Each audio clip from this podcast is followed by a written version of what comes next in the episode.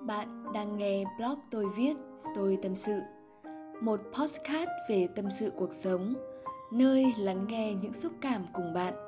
Phát sóng vào lúc 20 giờ tối thứ tư hàng tuần. Podcast được thu bởi Thanh Lê Blogger.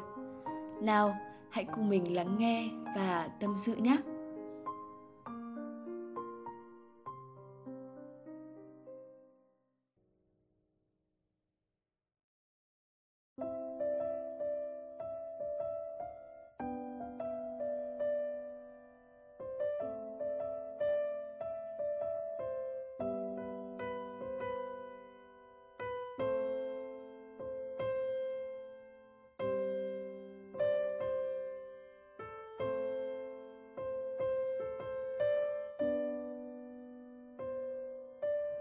Hello, xin chào bạn, chào mừng bạn đã đến với blog tôi viết, tôi tâm sự.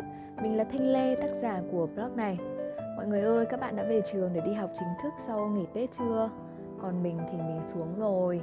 À, Tuần vừa rồi thì mình cũng bận quá nên là không ra bài viết như đúng lịch được. Mong mọi người thông cảm nhé Rồi, như đã nói ở cái bài viết trước và postcard thì mình sẽ làm một chuỗi series về học thêm cho các bạn và các em tham khảo. Đặc biệt là các em nhé, những chồi non xanh tươi à, bài viết đầu tiên thì mới chỉ là cái sơ lược nhẹ về học thêm thôi. Còn hôm nay thì mình sẽ nói về học thêm và những cái quan điểm sai lầm. Ok let's go. Quan điểm sai lầm thứ nhất học thêm để điểm cao hơn. Mình rất buồn và cảm thấy có gì đó khó chịu khi mà nghe được câu nói này từ một em học sinh ở trường mình.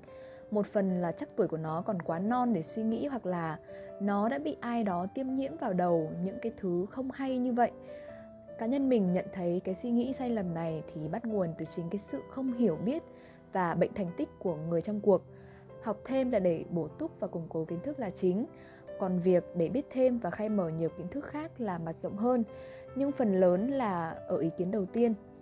Bạn học là để ôn lại và luyện tập lại dưới sự giúp đỡ của thầy cô, từ đó tùy thuộc vào độ chăm chỉ, kiên trì và sự tiếp thu của bạn đến đâu để có thể cải thiện điểm của bản thân dần dần theo thời gian không bao giờ có cái chuyện là đi học thêm là điểm sẽ cao hơn, trừ khi là gian lận hoặc là hối lộ thầy cô chấm bài mình nói thật đấy, trên báo, trên mạng xã hội đâu đó quanh đây chắc hẳn là bạn cũng đã được đọc không ít các bài báo nói về cái thông tin cũng như là các cái hành động điển hình rồi, đúng không? Các bạn có thể đánh từ khóa là có hẳn mấy trăm bài viết viết về chủ đề này luôn. Kể cho bạn nghe về một cái câu chuyện thật ở trường học của mình, được truyền tay nhau kể lại về một cô giáo dạy toán. Cô giáo này thì được đánh giá là một giáo viên dạy rất tốt, có kinh nghiệm và nhiều năm đạt được những cái thành tích mà ai cũng phải tán dương. Mình sẽ không nói tên cô giáo đó ở đây. Cô này khi dạy học ở trên lớp lại khiến cho bao nhiêu học sinh phải ngỡ ngàng và thất vọng rất là nhiều. Cô giảng bài thì rất là sơ sài, giảng quá nhanh khiến học sinh không thể theo kịp hoặc là đôi khi cho học sinh về nhà tự nghiên cứu. Thế nhưng bạn có biết không, cũng chính cái cô giáo này khi mà dạy thêm ở nhà ấy, thì lại là một người hoàn toàn khác giảng dạy rất từ tốn đúng trọng tâm và có những công thức hay. Mẹo làm bài cũng sẽ giới thiệu và thái độ đối với học sinh cũng khác hẳn trên lớp. Một cái mà sốc nữa ấy, đó là học sinh nào khi học thêm ở nhà cô ấy khi đi thi thì đều được điểm cao vì đã được ôn và làm dạng đề tóm gọn trước khi thi. Bảo sao chúng nó hiểu lầm là học thêm điểm lại tăng đột biến như thế. Đúng là dịch vụ thì bao giờ cũng tốt chuyện đúng là như hài ấy, mình cũng đã từng học cô giáo này một kỳ học trên lớp và cũng cảm nhận được điều này. Quan điểm sai lầm thứ hai, phải học cô giáo nào trên lớp dạy mình?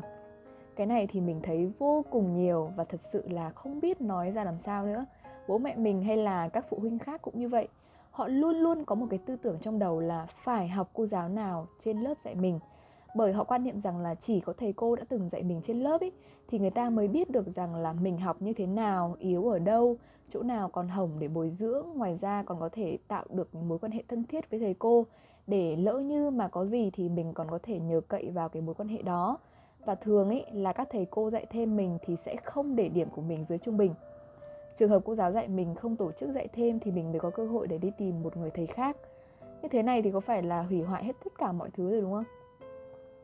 Quan điểm sai lầm thứ ba, phải học thầy nào thật giỏi, giáo viên thật xuất sắc nối tiếp với câu chuyện ở cái quan điểm thứ hai ấy, thì quan điểm thứ ba khi mà mình đi tìm một người thầy khác thì phải là một người có tài năng xuất sắc. Có một câu thành ngữ đó là thầy nào thì trò lấy câu này hoàn toàn dễ hiểu thôi nó cũng gần giống như là kiểu gần mực thì đen mà gần đèn thì sáng ấy. Thầy giỏi thì học sinh mới giỏi và ngược lại. Thầy xuất sắc thì phải có chuyên môn đào tạo giảng dạy đúng phương pháp và quan trọng hơn là dạy chúng đề ôn chúng dạng tuy nhiên ý, thì họ quên mất rằng là không phải thầy giỏi là học sinh ắt sẽ giỏi. Tất nhiên điều thầy giỏi hay là có chuyên môn hay không cũng quan trọng nhưng hơn hết ý, thì vẫn phải là từ chính cái bản thân mình. Nếu như học sinh này không có tinh thần tự học không nghiên cứu bài đi học thì cắp sách đến trường ngồi chép nhiệt tình nhưng mà trong đầu không có gì hết thì học nhiều cũng chẳng để làm gì. Cái quan điểm thứ tư cũng chính là cái quan điểm cuối cùng đó chính là cuộc đời học sinh phải gắn liền với việc học ngay cái tiêu đề là đã thấy có cái gì đó sai sai, đúng không? Học thì là chuyện cả đời, ai cũng phải học và không chỉ riêng gì học sinh. Chính vì quan điểm trên mà nhiều em học sinh gần như là không có tuổi thơ. Nhìn vào cái lịch học đã phát sợ lên rồi, ngày học 2 ca chính ở trường, một ca học thêm, một ca học ở nhà. Thế là hết luôn cả ngày rồi, có khi còn học thông cả thứ bảy, chủ nhật. Các em có thời gian ngủ đã là một cái sự may mắn chứ còn gì nói đến là cái việc vui chơi với bạn bè, đúng không? Rồi, trên đây là những cái quan điểm mà Thanh muốn nêu ra ngay từ ở cái bài series thứ hai để mọi người, các bậc phụ huynh hay là các em học sinh đọc và suy nghĩ, cảm nhận cái hình ảnh của mình ở trong đó. Ở các bài viết series như trên thì mình sẽ không nói đến vấn đề đúng hay sai, mà mình chỉ nói đến quan điểm của mình để mọi người có thể lắng nghe và cảm nhận thôi. Mình không mong những suy nghĩ sai lầm này nó lại có ở trong bạn.